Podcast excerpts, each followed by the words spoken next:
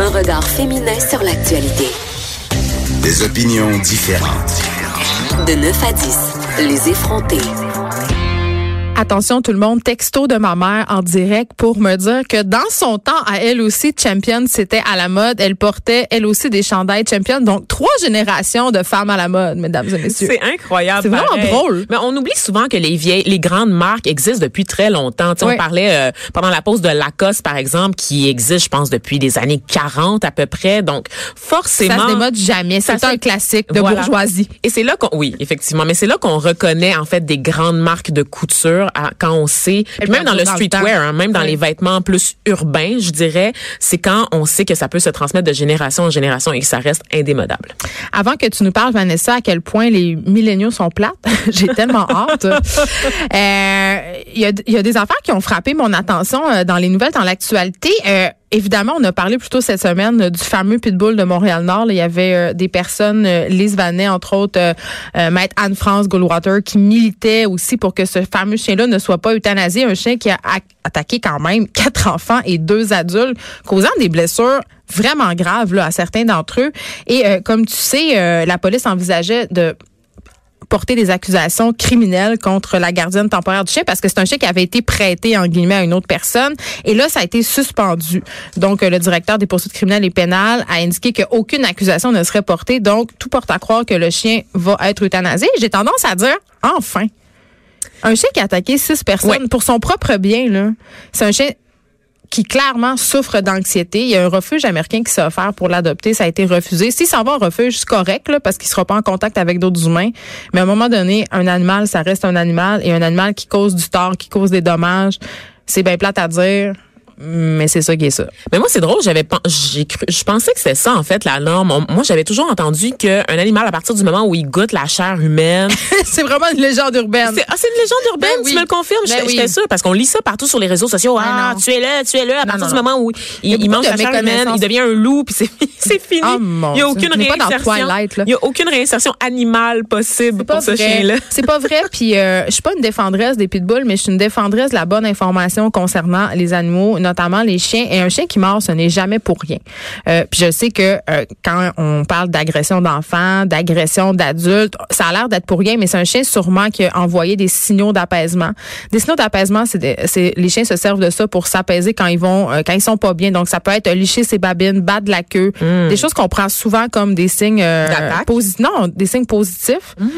Ils, ils vont bailler aussi. Ils vont envoyer plusieurs signaux avant d'attaquer. Puis s'ils attaquent, c'est parce qu'ils sont pas bien, c'est parce qu'ils se sentent menacés, c'est parce qu'ils sont anxieux. Évidemment, euh, c'est pas une bonne chose, puis c'est pas de la faute du chien, mais on doit faire quelque chose avec ces animaux-là. Et malheureusement, parfois la solution, comme dans ce cas-ci, dans le cas de ce pitbull qui a attaqué six personnes, ben la solution c'est l'euthanasie. De toute façon, je pense qu'il a été- tenu tellement loin de sa famille puis de son propriétaire depuis si longtemps que je vois pas comment il pourrait réintégrer son milieu puis Ben, le- juste agir normalement. C'est pas On un sait- chien normal à la base. là. Je Oui, pense oui, on, mais on, on sait pas dans quelles conditions il a été détenu. Là. Je veux dire, comment tu peux retourner ce chien-là à la maison comme s'il de rien Ben, je n'était serais pas en de toute façon. Je serais pas Ben, en confiance de laisser jouer avec mon enfant. Ben, Laisse-moi dire ça. Euh, Il y a la bannière Maxi, euh, l'Oblast Provigo, qui met euh, en œuvre une application qui va enfin parce que c'est un sujet qui nous préoccupe vraiment beaucoup, là, le gaspillage alimentaire, qui pourrait en venir un peu à bout. Oui, parce que tu sais qu'au Canada, Geneviève, il y a environ 60% de la nourriture qui est produite qui est gaspillée selon des rapports. C'est terrible. C'est révoltant. Ben c'est ça les pays occidentaux, puis c'est ça la surconsommation, la surproduction aussi. Donc on a beau mettre en place des mesures environnementales, le problème c'est qu'on produit trop. Et là, euh, en quelques clics, maintenant, il est possible d'acheter à moitié prix des produits sur le point d'être retirés des tablettes. C'est un programme, en fait, qui s'appelle Flash Food, qui a été testé là, dans quelques magasins pilotes et qui est maintenant, euh, qui a fait, qui a eu euh, un bon succès quand même et qui a été étendu à la bannière Maxi euh, partout au Québec, dans plusieurs Provigo également. Ils un font plein d'affaires intéressantes. euh, En Ontario. Ces, ces, ces bannières-là, notamment installer le système d'étoiles pour euh, Oui. euh, qu'on qu'on soit bien au fait si c'est des aliments qui sont santé ou pas. Bon, on peut questionner, là, mais quand même, c'est un bon indicateur. Mais en fait, ce que j'aime beaucoup dans cette initiative, c'est que tout le monde est gagnant. Parce qu'avec Flash Food, en fait, les propriétaires, les gérants des magasins vont faire leur tournée habituelle de fraîcheur pour le jour, le matin. Donc, euh, ils font ça le matin, l'après-midi et le soir. À ce moment-là, au moment du tri, ils décident en fait de placer des, des aliments dans le flash food, donc ceux qui vont bientôt expirer. Et euh, le propriétaire peut décider quel rabais il veut appliquer. Donc ça va de 30 à 50% de rabais. Donc tout le monde gagne.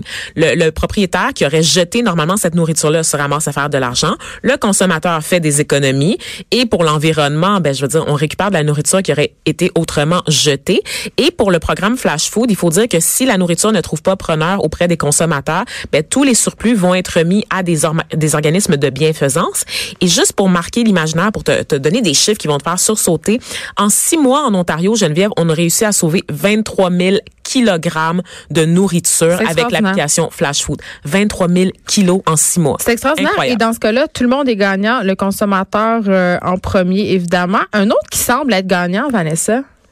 Hein? Hein? C'est qui? C'est qui? Cette fameuse saga, j'avais tellement hâte qu'on en parle de Juicy Smollett. Oh mon Dieu, je m'en remets pas. Hey, qui a été blanchi par la justice. Geneviève, c'est incroyable. Je te le dis, je le disais, c'est meilleur que le, c'est meilleur que le feuilleton dans lequel on l'a connu, dans le feuilleton dans lequel il jouait. On l'entend ici. On il y a une très belle voix, par contre. Ouais, mais là. Je suis pas convaincue par le, le, le, beat de la musique, mais il y a une très belle voix. Je sais, je sais, je sais pas s'il va pouvoir avoir une carrière après, après tout ce qui s'est passé, mais Geneviève. on se rappelle qu'il est dans la série, justement, The Empire. Oui, absolument. Donc, euh, la justice de Chicago a abandonné toutes les accusations qui portaient sur l'acteur. Pour ceux qui, pour ceux qui se rappellent pas, il avait Bon, on l'accusait d'avoir inventé une histoire d'agression raciste et homophobe. Pourquoi est-ce que les, les, accusations ont été laissées tomber? Je n'ai aucune idée, Geneviève. Pourquoi il a été innocenté? Je ne le sais pas. Vanessa, arrête, là. T'as quand même ta petite idée. Ben, ce qu'on sait, c'est que il a accepté quand même, là, la, la ville a pu conserver le 10 000 là, qui, de caution euh, qu'il avait dû verser pour être emprisonné. Il va devoir également faire des travaux communautaires. Les 16 chefs d'accusation, pourquoi il aurait été, euh, il aurait pris le bord, selon moi, parce que la police a trop parlé. Tu penses que c'est ça, toi? Ma théorie, c'est ça. C'est que la police a fait plein de déclarations dans les médias. L'histoire a fuité avant même que la police mette la main ah, au les États-Unis. Oui, c'est quand tu sépares pas Hollywood de l'État, c'est ça que ça donne. on a vu beaucoup de déclarations des procureurs, on a vu beaucoup de déclarations des chefs de police dans les médias. En fait, on a appris, du spectacle. On n'a jamais vraiment entendu la version de Justice Smollett dans, dans cette affaire à partir du moment où l'histoire s'est complexifiée parce qu'on a eu, bon, dans un premier temps, quand il y a eu l'agression, il est allé faire la petite tournée des médias après être sorti de l'hôpital en disant que, oh, parce qu'il prenait position contre Trump, il pensait que l'attaque aurait pu être motivée pour ces raisons. Mais par la suite, quand il y a des éléments, les rebondissements qu'on a connus ont commencé à sortir, à savoir qu'il connaissait les deux personnes qui ont perpétré l'agression, à savoir que ces deux personnes-là étaient des acteurs sur la même série que lui, à savoir également qu'il était insatisfait de son salaire dans l'émission et qu'il aurait peut-être monté ce coup-là dans le but de faire augmenter sa valeur sur le marché il a comme disparu des radars et c'est comme la police qui a pris le relais en dévoilant tout plein de détails aux médias avant même que des accusations soient portées contre lui. Donc, on va suivre euh, cette histoire-là avec délice. On va se demander si c'est l'ultime rebondissement dans ce véritable soap à l'américaine. Ne faites pas un film sur cette histoire. L'histoire est meilleure que n'importe quoi qu'Hollywood pourrait pondre ben, à la suite. Moi, je pense que Justice Smollett, il nous, il nous, il nous réserve encore quelques surprises. C'est pas la dernière fois que tu nous en parles. Oh mon Dieu, j'ai hâte, hâte de, de, voir le livre. Abonnée à toutes les alertes. toutes les alertes médiatiques. Je veux dire, je suis journaliste et j'étais abonnée à aucune alerte, mais depuis la de Justice Smollett. Là, parce qu'on veut, on veut sortir ça. On va, on va, être les premières sur la nouvelle au Québec. Vanessa. Oui. Les milléniaux sont plates. Ben je suis tellement contente que tu m'annonces ça ce matin parce que c'est le sujet euh, de ta chronique. Absolument. Donc, euh, mais moi aussi, c'est une impression que j'ai que, ben, en plus, je suis contente parce que tu nous apprends que les milléniaux, c'est à partir des années 80, donc j'en suis. Oui, absolument. Donc, en fait, on, on aime ça avoir des conversations entre collègues, tu le sais, Geneviève. Et on parlait justement avec notre rédacteur en chef, Luc, qui fait partie de la génération X. Oui, je l'ai dit au Un micro. party animal. Et oui, c'est ça. Tout le monde s'entendait pour dire que les jeunes d'aujourd'hui ont l'air moins portés sur le party que leurs aînés. Est-ce que c'est vrai? Est-ce que c'est une impression? Ben, en fait, Geneviève, tu sais très bien comme moi que les milléniaux sont responsables de tous les mois c'est bien connu. On les accuse d'avoir tué puis là attache sa tuque avec de la broche parce que la liste est longue. L'industrie du diamant, le marché de l'immobilier, les cartes de crédit, l'horaire du 9 à 5, la mayonnaise, Geneviève, les céréales. Excuse-moi, les céréales. Les céréales. Les milléniaux ne, ne, consomment plus de céréales. Ben, c'est sûr, c'est plein de sucre ajouté, c'est dégueulasse. C'est surtout parce que c'est trop long. Les milléniaux ont pas le temps de se préparer un bol de Mais céréales. qu'est-ce qui est long dans se verser des céréales puis du lait Trop dans long. un plat? Trop long. Il faut laver le que tu plat peux faire après. des tartines à l'avocat? Excuse-moi, c'est pas mal plus long. Non, non, non, non. T'en parleras à des milléniaux de ton entourage. On aurait aussi tué le Costco, Geneviève, et le Mais mot c'est une bonne chose. le mot Noël également. Et là, euh, je te le confirme, la, con- la, la culture de party est morte le 1er janvier 1981 à minuit une, avec la naissance du premier enfant de la génération du millénaire. Parce que grande journaliste que je suis, Geneviève, j'ai cumulé des preuves irréfutables de la chose. Numéro un, les milléniaux boivent moins d'alcool que les générations précédentes. Te rappelles-tu, Geneviève, de l'époque bénie où tout le monde allait se péter la face le jeudi soir, soir de jour de paye? Tu revenais chez vous torché juste à temps pour enlever ton linge de la veille et mettre ton outfit corpo mou, OK? Pour laisser une chance à ton corps de dessouler sur tes heures de job. Mais, mais moi, je fais c'est fini! c'est fini! Je le fais des fois. Des fois, je viens travailler à Cube en jogging avec un vague hangover. D'ailleurs, on, on, on m'a déjà filmé en train de boire du Gatorade. En... Oui, hein, c'est vrai. D'ailleurs, je voudrais dire à Isabelle Huot qu'on dit pas Gatorade, qu'on dit Gatorade. On la salue On la au salue. passage et on espère la revoir à notre micro. Ça va être super. Ça va être super. Donc c'est fini, mais ce- c'est fini ce temps-là, là, Geneviève, de partir, de de- de- d'aller torcher la face puis de revenir le matin travailler. Un sondage mené auprès de 1023 milléniaux pour le compte d'Evenbright. Est-ce que tu connais Evenbright Non. C'est un site web là, Je vais de être gestion. super honnête. Tu connais pas Evenbright Tu, tu vas-tu voir des concerts des fois? Mais non, j'ai trois enfants, Ah je oui, fais c'est rien. tu sors pas. T'es sept. Quand je sors, je vais me saouler pour oublier, puis je vais travailler en mou le lendemain. Je comprends. Donc, Eventbrite, c'est un site web de gestion d'événements et de billetterie là, qui est basé aux États-Unis. C'est Eh c'est oui. ce site-là qui gère à peu près tous les événements. Là. Tu vas acheté des billets c'est pour euh, Billie Eilish Bon, sur ben voilà, c'est ça. Et, ils ont fait un sondage parce qu'ils constatent des baisses en fait de vente de leur C'est côté. tout des couch potatoes, c'est quoi? Qu'est-ce qui se passe? Ben, en fait, c'est que seulement 10% des milléniaux associent le fait de boire à quelque chose de cool. Mais c'est vrai que c'est pas cool de boire. On en parle souvent. Je veux dire, l'espèce de d'apologie de la beuverie, de se trouver cool parce qu'on boit. Non, mais on est on est quand même dans une culture en ce moment de prendre soin de soi, Ouais. tu sais, d'épanouissement du corps, de l'esprit. Donc Il y a un changement de ça, culture, peu. effectivement. Euh, Il y a même 40 des personnes sondées, Geneviève, qui ont une vision négative de quelqu'un qui est complètement sous. Ben, c'est vrai. Ils sont beaucoup plus susceptibles aussi de considérer une personne qui est ivre comme étant pathétique Ben, ou très, très gênante. Vous me voyez pas en ce moment, mais je lève la main. Cringe. La pression sociale, tu le disais, est moins grande. On a tendance aussi à plus respecter le choix de ne pas boire dans un party. Eh, Là, c'est là où je te demande vraiment parce que euh, dans le cadre du mois sans alcool, j'ai lu beaucoup de témoignages sur les médias sociaux où les gens disaient ah moi quand je dis aux autres que je bo- je bois pas, je me fais vraiment gosser, je ressens une certaine pression, je dois inventer que je suis enceinte, je dois dire que je prends des antidépresseurs. Tu sais, je- j'ai encore quand même l'impression que les gens qui boivent pas, qui boivent jamais, elles sont perçues comme des personnes plates. Mais je pense que ça dépend beaucoup du milieu. Je pense que ça dépend aussi du contexte, évidemment. Mais je crois que c'est très acceptable aujourd'hui d'aller au resto puis de prendre un kombucha. C'est plate. Hey, c'est vrai, là. Maintenant, là, dans l'allée des bières à l'épicerie Geneviève, là, dans la section des bières, il y a du kombucha. Dans des bouteilles fancy, même au resto aussi, quand tu commandes sur la carte des vins, sur la carte des bières, il y a du kombucha parce que les jeunes sont intéressés à essayer d'autres produits, tout simplement. Euh, il y a aussi, bon, évidemment, euh, la consommation de cigarettes qui est en chute libre dans Ben la plupart des pays occidentaux pour Oui, deux raisons. hein. D'abord, la meilleure connaissance des dangers pour la santé et aussi le resserrement des lois qui encadrent la vente et la consommation de tabac dans, les bars, dans les euh, restos. Bien, on sait aussi que dans les pays en voie de développement, même si je n'aime pas cette appellation, euh, les compagnies, les tabatières, en fait, ils font de la promo dans le tapis, là, parce Ben que oui. justement, c'est un nouveau marché incroyable pour eux. Là, Parce qu'ils savent que les, les- dans les pays occidentaux, tout le monde lève le nez sur la cigarette. J'ai plus personne qui fume. J'ai pas un ami qui fume, Geneviève. Moi, ça Pas me surprend seul. tout le temps quand je vois quelqu'un fumer maintenant. Je suis comme, hein?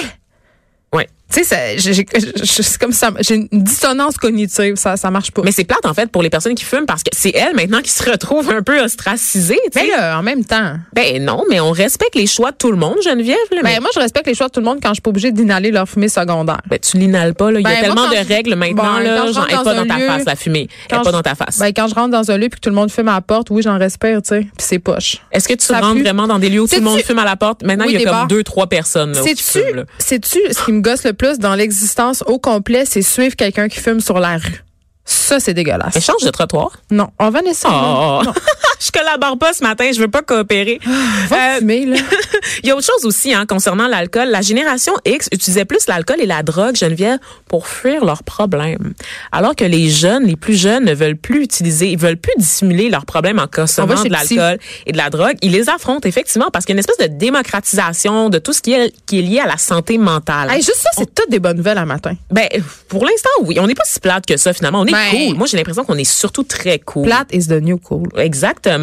Euh, aussi, quand même, petite note là pour pour apaiser tout ça, minimiser tout ça. Le déclin de la cons- consommation d'alcool, c'est observable à l'échelle mondiale. Ça, c'est indépendamment des générations, des classes, du genre et des Ça régions. va avec le déclin de la consommation en général. Oui, puis tu, tu, le- tu le sais là, tu parles à des, des gens qui travaillent dans l'industrie là, dans la- pour des grandes compagnies de bière, tout ça, ils capotent parce que maintenant les gens ils se tournent vers le vin, ils se tournent vers les cocktails. Tu sais, il y a d'autres modes, c'est de la consommation d'alcool, mais les- la- l'alcool rough là, la, Les la- grosses beuveries, là, c'est c'est fini, c'est Ouais. fini. Tu sais, les gens veulent boire pour le plaisir, pour accompagner un repas, mais pas pour se péter la face. À part Vraiment. si t'es Adele ou Jennifer Lawrence puis tu veux débarquer dans un bar, tu bois pas tant que ça. J'ai été voir les vidéos, c'est épique. Épique. Iconic. Numéro 2, Geneviève, les milléniaux veulent juste chiller. C'est- C'est-à-dire? Selon des articles de, de nouvelles, en fait, de- du New York Post, ça serait la plus grande, la plus grande génération de, de patates de salon. C'est-à-dire, tu sais, l'expression Netflix and chill. Ouais, mais Geneviève. ça, c'est wink wink. Wink wink. Ouais, non, c'est pas tant de la sexualité en fait parce que les jeunes aussi font moins l'amour qu'avant. Ouais, ils sont bien Que- plus autosuffisants. Ils sont autosuffisants. Mais il y a plein de raisons qui expliquent ça. La pornographie, la démocratisation du, du plaisir solitaire, euh, le fait aussi que les jeunes maintenant, ils ont tellement d'activités parascolaires. Tu vas-tu dire parascolaire? oui, oui. Les parents hélicoptères, ça a un impact sur la sexualité des enfants. Je Geneviève. savais que ça avait rien de Parce bon. que l'espèce d'enfant projet, là, où est-ce que tu l'inscris à tout plein d'activités après l'école, là, le piano, la leçon, genre d'espagnol, il va faire de la poterie, il va Fait que faire là, du c'est- il ski. passe tout son temps à, faire, à pratiquer son piano au lieu de se donner? Oui, en fait, ben. on, on mise sur l'épanouissement personnel des individus, l'épanouissement de soi. Donc, les jeunes passent moins de temps à juste traîner avec d'autres amis après l'école, là, puis tu- aller, genre, frencher dans le sous-sol de tels parents. Puis là, tu nous annonces aussi qu'ils sont plus cheap, les milléniaux. les milléniaux sont plus cheap, mais ça, c'est lié euh, à quelque chose qui est moins jojo, à l'endettement, entre autres, Geneviève. Donc, ben, euh, la précarité d'emploi aussi, la j'imagine. précarité d'emploi, donc des conditions de travail assez médiocres, l'endettement entre autres à travers les études parce que les gens se rendent à l'université, mais souvent ils vont contracter des prêts pour payer leurs études et quand ils, ils sortent évidemment des bancs, encore, des bancs des- de, de l'université, ils n'ont pas nécessairement un emploi qui correspond à leurs grandes ambitions Hmm. Parce que littéralement dans les médias? tout le monde a un bac maintenant. C'est plus original d'avoir un bac. Donc, tu dois poursuivre tes Ouais. études pour te distinguer, mais pas trop, Geneviève, parce que si tu vas au doc, il y a plus personne qui va vouloir t'embaucher parce que tu vaux trop cher pour les emplois qui sont disponibles sur le marché. Fait que on gagne pas. J'ai plein d'amis qui cachent leur étude doctorale. Ah ouais, hein? Ben oui, surtout ceux qui veulent postuler au cégep parce qu'ils sont jamais pris parce que sur l'échelle salariale, ben évidemment, ils devraient être payés plus cher. Donc, euh, ils choisissent de cacher leur beau diplôme. Et donc, les, les milléniaux, en général, Geneviève, pré- préfèrent garder leurs sous pour miser sur des expériences, miser sur des projets à long Voyage, terme. voyage. Voyage, voyage, devenir propriétaire aussi plus tôt. Donc, Moi, je ça- pensais qu'on achetait moins. Les gens, c'est que les gens font des choix euh, plutôt que d'acheter une grosse maison en banlieue, les gens vont miser sur un petit condo, sur un petit bachelor. Donc on va prendre des espaces plus petits, mais ça veut pas dire qu'on achète moins. Ça veut dire qu'on prend plus son temps pour acheter parce qu'évidemment on a moins de sous qu'avant, mais on, on, on vise pas la mise la maison à 300 000 là, euh, je sais pas Mais là. tout ça, tout ça, à Vanessa, tout ça, tout ce que tu viens de me dire, ce sont des bonnes nouvelles. Je trouve qu'on évolue, puis on consomme moins d'espace, on consomme moins euh, en général. Sais, honnêtement. Et c'est surtout que les milléniaux apprennent des erreurs des générations précédentes plutôt que de les reproduire, en fait. C'est que vous avez été les cobayes. Ben, je dis vous, je t'inclus pas là-dedans, mais je pense aux gens de la génération X. Je pense aux baby boomers aussi, donc, euh, qui présentement, entre autres, déménagent dans plus petit parce qu'ils se rendent compte qu'ils ont trop Ben, de quand les choses. enfants sont partis. Ben oui, tu te rends compte que tu pas besoin de tout ça finalement. Donc c'est des choix sens- sensés. Puis oubliez jamais en fait que les milléniaux, ben ce sont vos enfants. Donc forcément ils apprennent des expériences que vous leur transmettez. Donc des bonnes nouvelles pour nous ce matin, euh, Geneviève. On n'est pas si plate que ça finalement. On est juste plus réfléchis.